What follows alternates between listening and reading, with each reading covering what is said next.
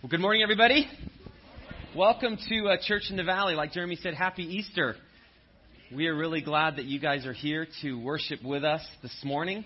My name is Alex Barrett. I'm the campus pastor here at Church in the Valley, Alhambra, and it's a great day to celebrate uh, Easter on this beautiful day.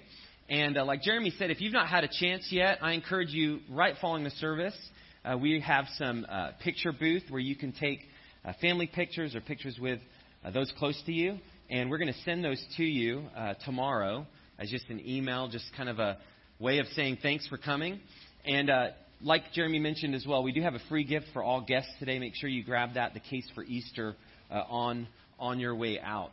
Uh, today we are launching a new series called Aftermath, and you can see uh, the image here on the screen. And this image represents a lot of times how life can feel.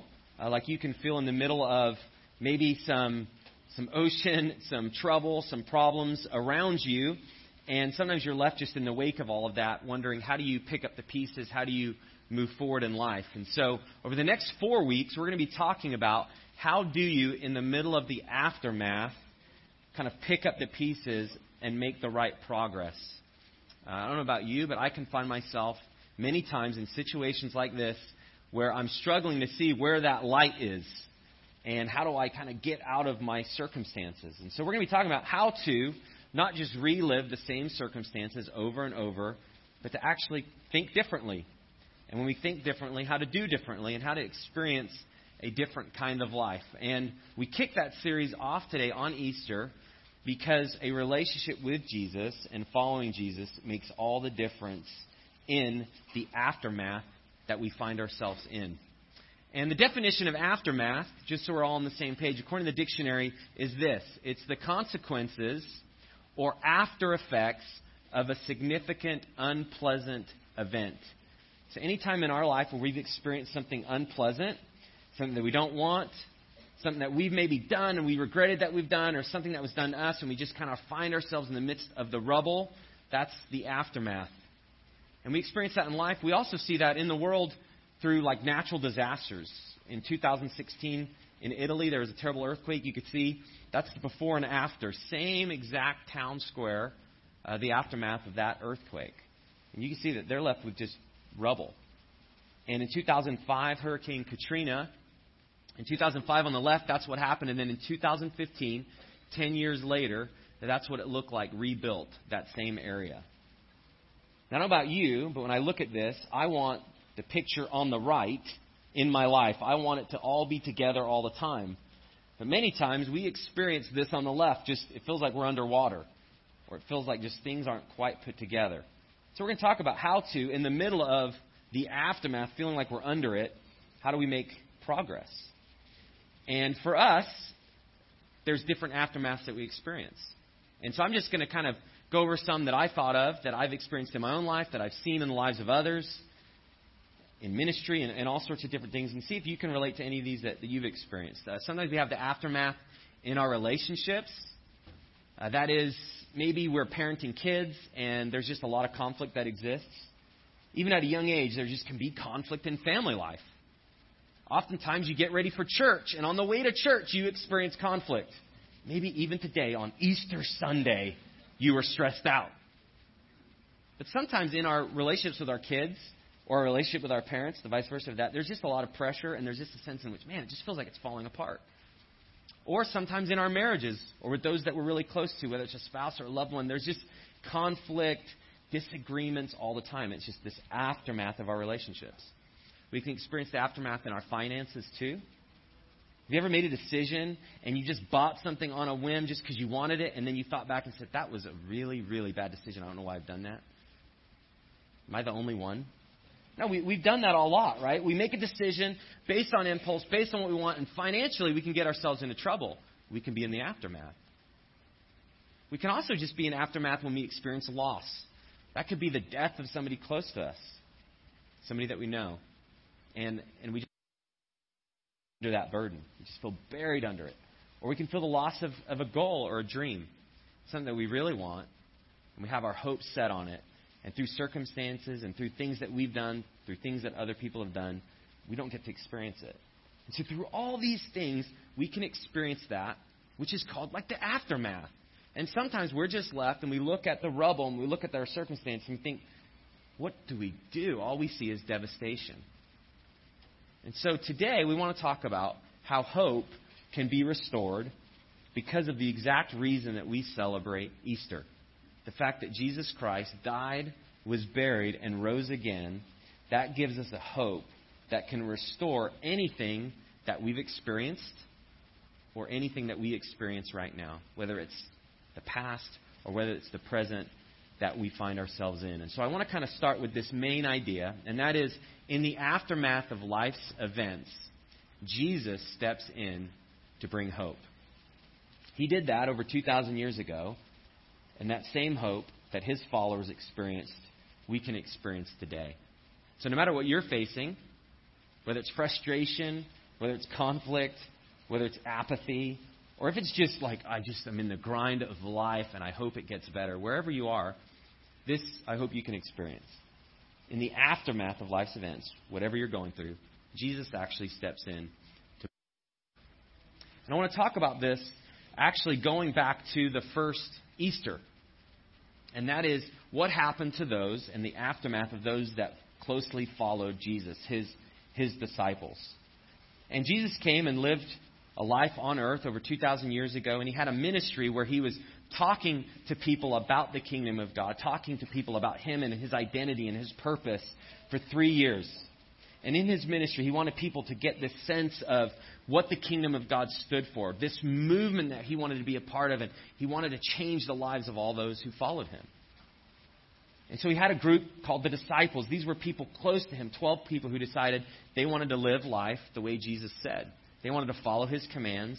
They wanted to follow him where he went. They left all that they had to follow him.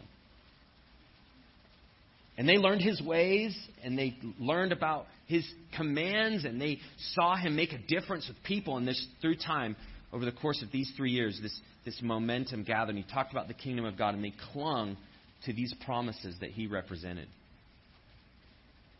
But oftentimes, what we fail to realize as we look about the life of Jesus is what happened exactly when Jesus died to all those who followed him. What, what was what they were thinking of, and what were they going through? See, for those close to Jesus, they experienced an aftermath that, that I can only imagine. They put all their hopes in this Messiah that they thought was going to come and change the world. They left everything they had to follow him. And then he died. Not only did he die, but he, he was actually crucified. He was accused. He was brought to trial falsely. And his life was taken. And all those who followed him, as you can imagine, all the hope they had died when he died. And so I want to talk about a specific character called Thomas in the scriptures in the book of John of the New Testament. Because Thomas represents this dashed hope that we sometimes can experience in life. This idea that it's just, it's just falling apart. Everything that we wanted to happen hasn't happened. As you can imagine, the disciples had this great vision of what following Jesus would be like and what it would become. And when he died, all that was taken from them. So what began to happen is Jesus died on a Friday. And on the Saturday, all hope was gone. And they scattered. And they weren't sure what their life was going to be like. They were disillusioned. They were frustrated. I can imagine they were just hopeless. All that they had hoped in, Jesus was now dead. So on the Saturday, all hope was dashed. Then on the Sunday, if you're not familiar with the story of Jesus' resurrection, some people, some women actually went to the tombstone where he was laid. Actually, it was like a cave with a huge rock rolled in front of it so no one could get in. And they went, and the, the rock was moved and inside there was no body. And so, what began to happen in the aftermath of this devastation, of this hope lost, was this rumblings of this resurrection of Jesus, the Son of God. And these rumblings were happening, and they were beginning to spread amongst the disciples. And then he visited certain people. He, he visited some women first, the ones who came to see him in the tomb, but he wasn't there. He visited his disciples. But there was one disciple named Thomas who some call Doubting Thomas. Now, in history, if your name is Doubting Thomas, you're kind of known for something that may not be the best. But that name is appropriate for what we're going to discover today. The reason it's important is in the devastation of what Thomas was experiencing, he's a lot like us, which is we're kind of skeptical. It's hard for us to believe things, especially in this day and age. If we can't see it, we don't want to believe it. If we can't know it, if we can't just get this eye, our mind around it, our eyes around it, it doesn't make sense to us. So Thomas represents us, the, the, the skeptical, those who, who want proof. And so he began to hear of, of this, this resurrection of the one that they placed their hopes in. And in John 20, 24 through 29, we get this account. And this is Thomas talking. And this is a description of him. It says, Now Thomas, one of the twelve, called the twin, that was another name. So Doubting Thomas, plus he was called the twin. Doubting Thomas didn't come later till we hear this story. Called the twin, was not with them when Jesus came. So the other disciples told him, We have seen the Lord. But he said to them, Unless I see in his hands the mark of the nails, and place my finger into the mark of the nails, and place my hand into his side, I will never believe. Okay, Thomas was one of the disciples. And what he's saying is, I put my whole life and trust in following Jesus, and he is no longer here. I'm not going to do that again. I'm not just going to believe that he's risen because you tell me unless I see the very scars on his hand and the scars on his side. And even if I can feel it, I, that's the only way that, that I'm going to believe. So you can see kind of the midst of the despair that he found himself in. And then in verse 26, uh, the story goes on. It says, Eight days later, his disciples were inside again, and Thomas was with them. So now Thomas is kind of with the whole group again. Although the doors were locked, Jesus came and stood among them and said, Peace be with you. Very interesting. The doors are locked. Jesus, who is supposed to be dead, now appears in the room, and you have no idea he's there. And what's the first thing he says? Peace be with you. You think there's a reason? They were freaked out. The last thing they're thinking is peace. They're like, what is going on? This is the person who died. And not only that, but even if he's alive, we've locked the doors. And he's inside with them. So I just like how the casual, peace be with you. I can see you're shaking, all of you. Peace be with you. Then he said to Thomas, so it's, it's, you know, peace be with you all. And then he just looks at Thomas, and I bet you Thomas is thinking, oh no. I wonder if Jesus knows what I said. And lo and behold, he did. And he says, then he said to Thomas, put your finger here. Now, if I'm Thomas, I'm thinking like, you know, I, I didn't mean it. You know, it's just me and the guys were just kidding around. I didn't mean it. And just like, no, put, put your finger here. He's referring to the wound from the nail that was driven in his hand. Put your finger here.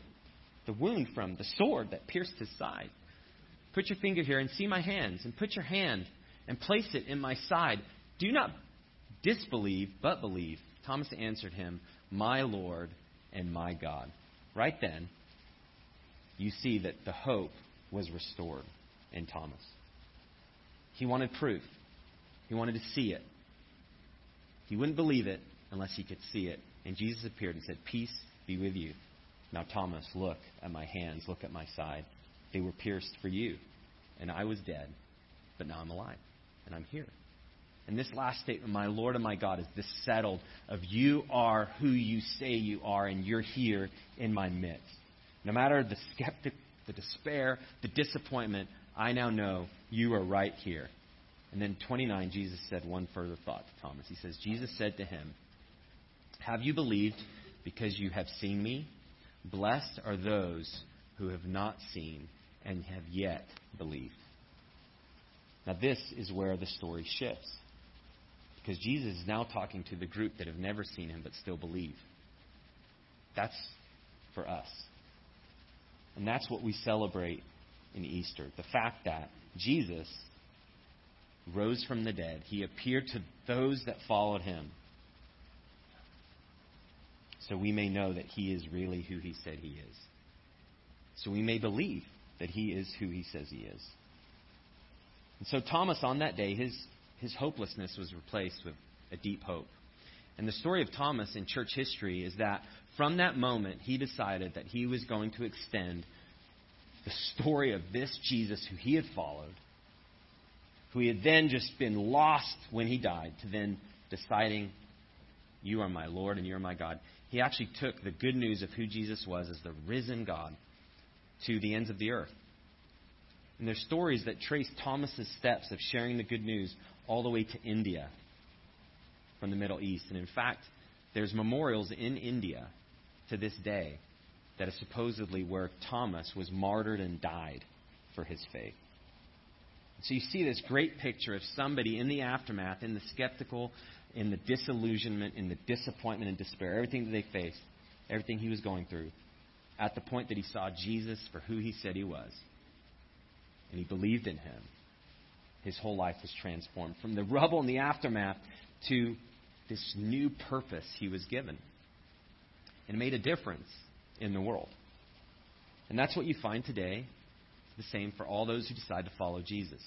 If you come to the point where you investigate Christianity and believe that it's real and that it celebrates a real God who died and rose again, and you can be saved because of that, if you investigate that and decide to follow Jesus, your life will be transformed as well.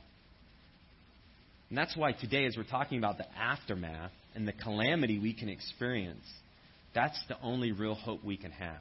That through Jesus, we can rebuild. No matter what we've done, no matter what's been done to us, no matter what we've experienced. With Jesus, we can rebuild. And I want to encourage you, if you've never investigated who Jesus is, and you're here and you're thinking, okay, I've never really heard this stuff before, I encourage you to investigate. Because his resurrection is a historical account that's been documented and can be researched. And just like Thomas, you can get your mind around the account and decide for yourself. And the case for Easter, that book that we're giving away, is a great place to start. It was actually written by a man named Lee Strobel. You'll see it up here on the screen. And he was a journalist who was an atheist. And he actually had an assignment where he wanted to, with all his research and capabilities and time and resources, he wanted to dispute that Jesus was really who he was. He wanted to kind of prove that this whole Jesus thing in Christianity was false. And in the middle of this research, in the middle of this pursuit to prove it's wrong, he became a Christian. And he wrote a book called The Case for Christ. And this book is related to that. And it's how can the resurrection of Jesus be something that we can experience?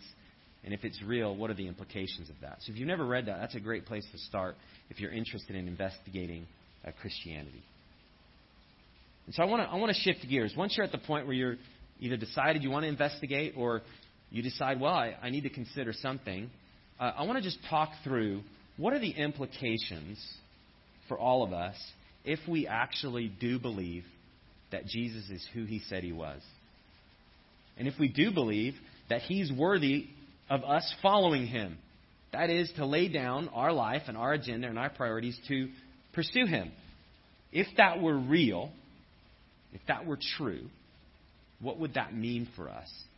And so, for the rest of our time today, I just want to talk about that because I want to make this not just theory, the difference that Easter makes, but I want to show you in three specific ways how hope can be restored because of Jesus Christ. So, I'm going to take you on a, on a quick journey of that. Okay? So, first, when we believe uh, in Jesus, we receive three things according to the Scriptures. The first is we can experience and receive a new life. In the verses following what I just read, the account of Thomas, this is what we find from John, who wrote the book of John. And it says this Now Jesus did many other signs in the presence of the disciples, which are not written in this book. But these are written so that you may believe that Jesus is the Christ, the Son of God, and that by believing you may have life in his name. And so, this idea of the scriptures is saying that there's so many things that Jesus did that aren't even contained in the scriptures. But the things that are in the scriptures are written there so that you may see who Jesus is and believe that it is real and that he is real. So the things that are written are for our benefit so that we can know who God is. Now, you kind of, if you're like me, you're kind of like, wow, I wonder what all that stuff is. We don't know. What we do know is there's so many stuff in the Bible that we can actually build our life on. And that's what John's writing here. We can build our life on who God is based on what's revealed in the Scriptures so we may have life in His name. I want to talk a little bit about belief. Belief is such a common buzzword, right? It's just something that you hear all the time. I can do something. Why can you do it? Because I just believe. And sometimes belief is like a feeling, it's a hope, it's a sense we have. You just have to believe. But sometimes I, I don't really know what, what does that actually mean? In the scriptures, when it talks about believing in Jesus, it's more than a feeling. And if you're like new to church, you may think like Christians are just the strange group that just kind of feel a certain way. But belief in Scripture is never just feelings. And it's actually not just hope. It's much more than that. Believing in Jesus means that you trust Him with your life. That's what belief is. You trust Him with your life. Now, I want to illustrate this in a kind of random way. You guys ready for this? All right, you guys are still with me. You're awake, right? At least for five more minutes. But I want to illustrate this through a character called Charles Blondin. He's actually not a character, he's a real man. If you have his picture up here, he was a man that lived in the 1800s. Anyone ever heard of him? Charles Blondin? So I could just say whatever I want. He was a tightrope walker in the 1800s. Now, that day and age, they didn't have all the cool like YouTube, social media, internet. So it's like entertainment's like, hey, let's set a rope between two canyons to have a guy walk and let's gather crowds. That's what you did for fun on the weekend. Charles Blondin was this guy that he was the best tightrope walker. And he would do stunts and perform in front of people. And there's some things that he did in his routine that are helpful for us to understand this idea of belief. So there's his picture. And then we're going to watch a little animated sketch about him and his antics. And then I'm going to talk about that a little bit. Let's watch it together. Blondin was a famous tightrope walker and acrobat. He's perhaps best known for his many crossings of the tightrope, 1,100 feet in length, suspended 160 feet above Niagara Falls in the USA. His act will be watched by large crowds and begin with a relatively simple crossing using a balancing pole. Then he would throw away the pole and amaze the onlookers. On one occasion, he crossed the tightrope on stilts. On another occasion, blindfolded. Another time, he stopped halfway to cook an omelette. In 1860, a royal party from England came to watch Blondin perform. After his normal spectacular crossings, he then wheeled a wheelbarrow from one side to the other as the crowd cheered. Next, he put a sack of potatoes into the wheelbarrow and wheeled that across. The crowd cheered louder. Then he approached the royal party and asked the Duke of Newcastle, Do you believe that I could take a man across the tightrope in this wheelbarrow? Uh, yes, I do, said the Duke. Ah, hop in, replied Blondin. The crowd fell silent. But the Duke of Newcastle would not accept Blondin's challenge. Is there anyone else here who believes I could do it? asked Blondin. No one was willing to volunteer. Eventually, an old woman stepped out of the crowd and climbed into the wheelbarrow. Blondin wheeled her all the way across and all the way back. The old woman was Blondin's mother, the only person willing to put her life in his hands.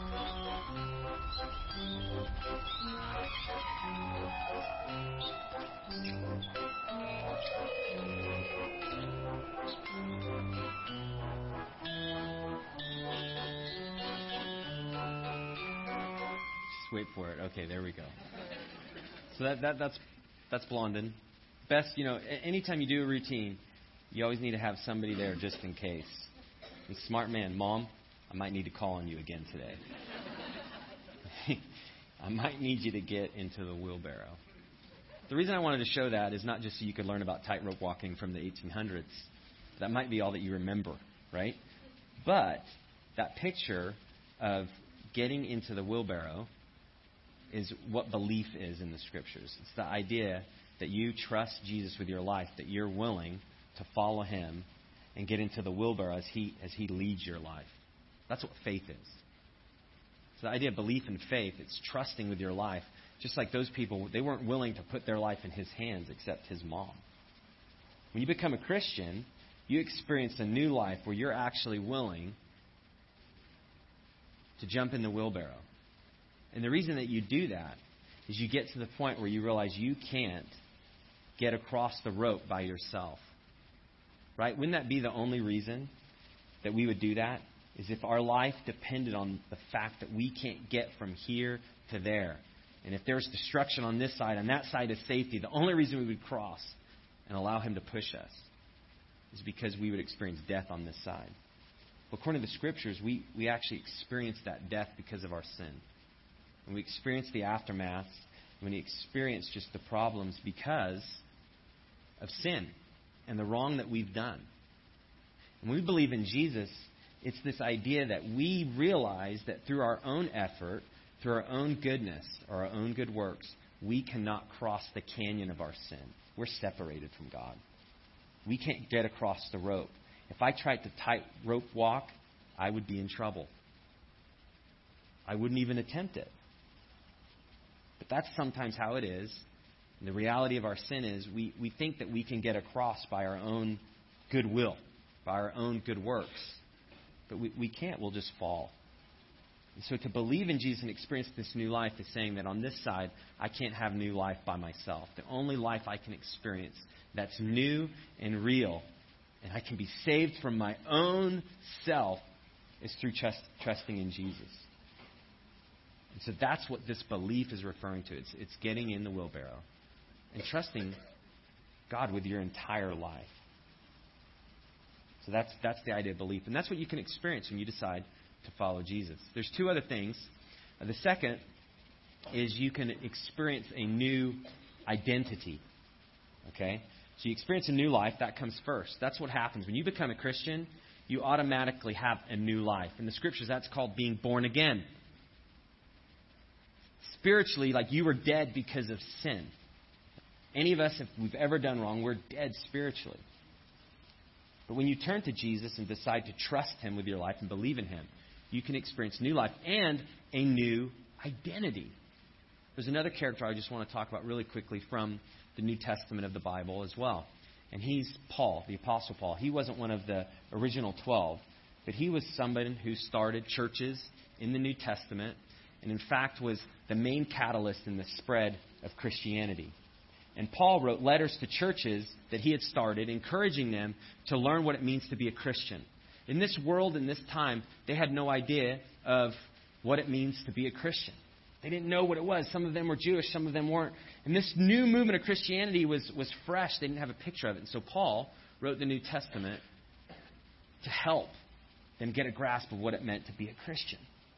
And so he gave encouragement, and he gave challenge, and he gave warning. He wanted them to have a picture of what this new life and new identity was. Now, the thing about Paul is that he himself experienced this new identity. He was somebody who actually persecuted Christians before he was Christian. He had his hand in the murder of the early Christians. He wanted to squelch the movement. He was a zealot Jew. Christianity was a threat. So he did all in his power to to kind of stop this movement that Jesus represented. And Jesus got a hold of him. On one day he was traveling, and on the road to Damascus, God said, Why are you persecuting me? And basically changed his life, and from that moment on, he went from persecuting the church to being the main person who moved it forward. Now, I want to give all this context because that new identity shaped so much of what Paul wrote about in the New Testament of the Bible. He had experienced it. He had experienced trying to earn favor with God Himself. He had experienced doing things that you couldn't imagine and being ashamed by it to experiencing accepting the grace that comes by following Jesus. And this is some words that he said to some early Christ followers. He says, He has delivered us from the domain of darkness and transferred us to the kingdom of His beloved Son, in whom we have redemption, the forgiveness of sins.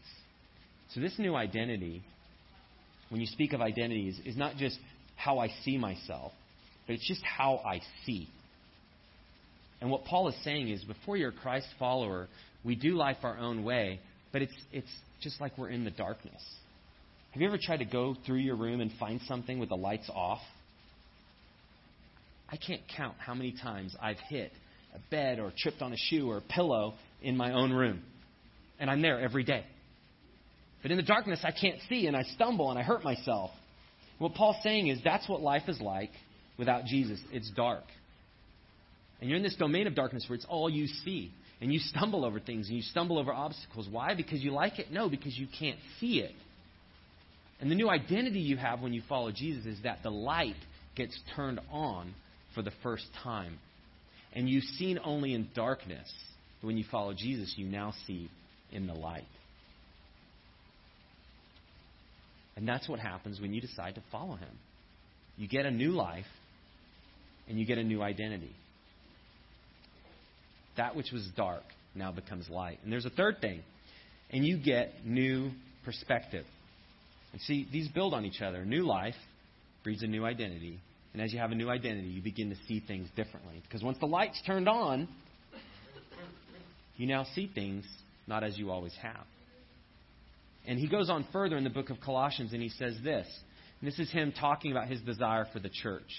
He says, That their hearts may be encouraged, being knit together in love, to reach all the richness of full assurance of understanding and the knowledge of God's mystery, which is Christ, in whom are hidden all the treasures of wisdom and knowledge. So he's wanting early Christ followers and us today, for all who decide to follow Jesus, to have this picture that we can know God even the mystery of him and Jesus. Like we can't fully grasp how did somebody who was dead rise from the dead? It's, it's hard to even grasp. And we could be like Thomas in our understanding. Paul's writing so that we all can know the knowledge of God's mystery, which is Christ. And then check out verse 3 In whom are hidden all the treasures of wisdom and knowledge.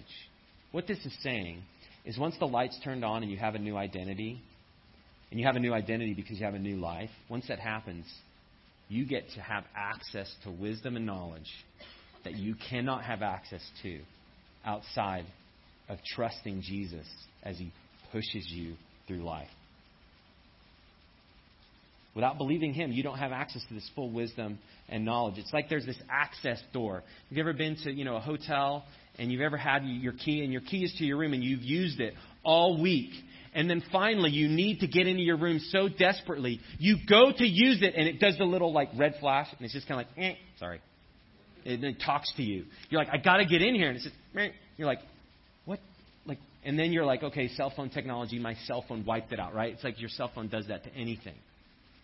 And then you go back, go back downstairs. You have to get a new key, and then they type it in, and you go in and you see that green light and the little, and you can unlock the door. What Paul is saying here is that without following Jesus and without a relationship with him, your key doesn't work to tap in to the full wisdom and knowledge that exists on the other side of the door. We can gain a lot of knowledge through education. We can gain a lot of experience through the life of hard knocks. But you can't have access to the full wisdom and knowledge of God without a relationship with Jesus Christ.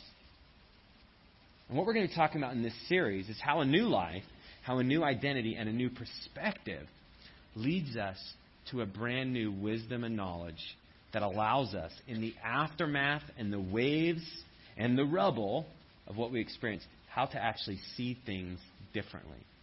Because let's face it, I don't need help seeing my problems. I know what my problems are. I need help knowing solutions to my problems. I need help of moving out of the aftermath and that comes through a relationship with Jesus. Because in Him are the treasures of wisdom and knowledge. I don't have access by myself. But as I follow Jesus Christ, He has the access card. He's the way. And so He opens the door so I can step through to fully know Him and to see life for how it really is. So you see, it's all connected perspective, identity, and life. That's what we celebrate on Easter. So I want to just shift gears really quick and kind of show you where we're going to head the next few weeks. I want to invite you back. Uh, if this is your first time at Church in the Valley, we're going to be speaking on the aftermath for three more weeks. And if you come next week and then you come the week after, you get to come to church and you come to a picnic. So it's like a twofer. Okay? But I want to use the next few minutes just to kind of cause you to consider coming back. Because I think what we're going to do can be helpful. Okay? So today we're talking about hope restored. And it's restored because of what I've talked about the new life, new perspective, and identity through Jesus. Next week, we're going to talk about uh, how to gain two key characteristics that help us to grow wisdom. And, and what we find in life is that as we follow Jesus, it changes everything. Okay? That's what a Christian believes. When you follow him, when we follow Jesus, it, everything changes. Nothing is the same. Now, you have to work to experience that sometimes, and sometimes you can't see it. But through this new life and new identity, things change. But also, when you follow Christ, you can learn wisdom in the aftermath. So Christ followers can learn wisdom in the aftermath. That is, in the middle of the rubble, how do I rebuild? How do I rebuild? And as you follow Jesus, the rebuilding starts with a new foundation. And that's where we started today. Hope restored is the new foundation that can come by following Jesus Christ. The second week, we're talking about setting the stage, like I mentioned, two key characteristics that help us to really grow. Okay?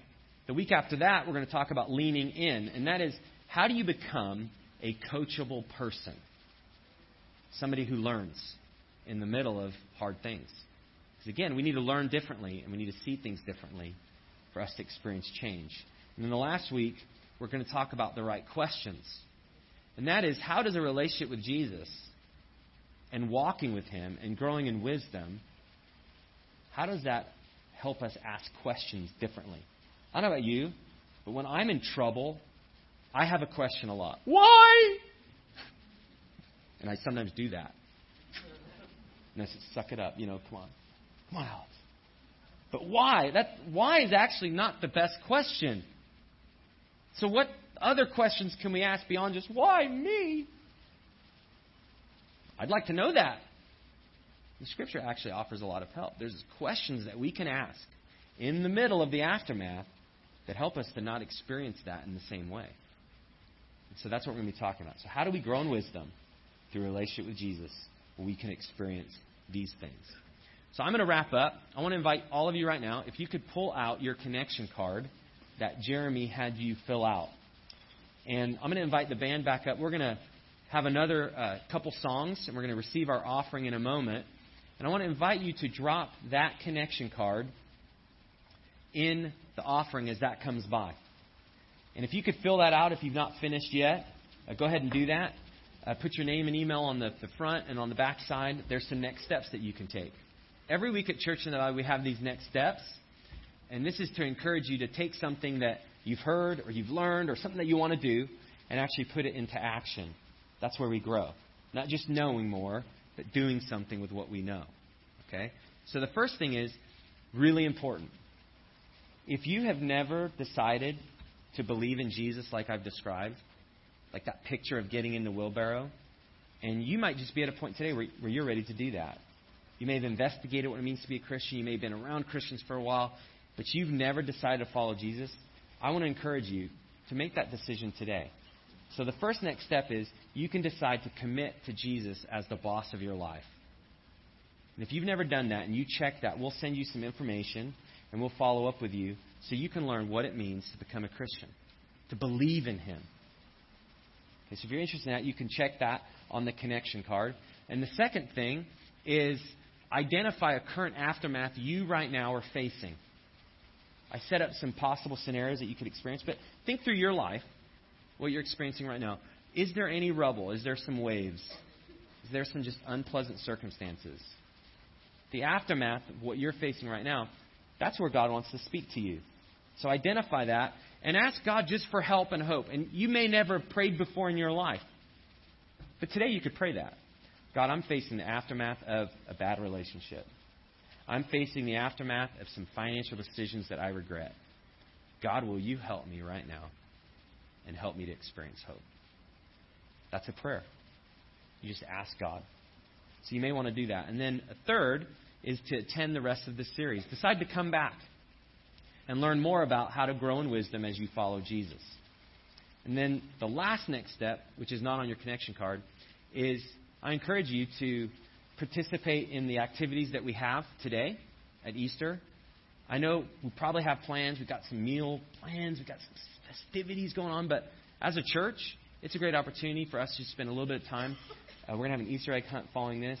Invite you to hang out. We're going to have some activities and fun. If you've never been to this church, we have great people. I'm the pastor. I'm, of course, I'm going to say that. But we have people that actually really love and care about people. And so we, we don't want anyone to feel just isolated or disconnected from life or from people. And so it's a great way just to hang out and get to know people within the church. And so I, I encourage you to do that. I'm going to pray, and then we're going to sing and receive our offering. Let's pray together. Father, this is a day of, of celebration. But for many of us, sometimes we, we can't even think about the celebrating because of what we're facing. And so the good news is, God, you know what we face, you know what we're going through, and as we turn to you, you do give us help. And you restore our hope through your Son, Jesus. And so we celebrate that because even with what we're going through, Jesus brings hope. So we thank you for him. We thank you that he rose from the dead and he is alive. And because he's alive, we can have new life, we can have a new identity, and we can have a new perspective. So I pray for anyone that's going through some things that are just rough and overwhelming in the moment, as they're struggling with, with life and its after effects. God, help them to see that you are the light that can lead them forward out of the darkness. We pray this in the name of your Son, Jesus. Amen.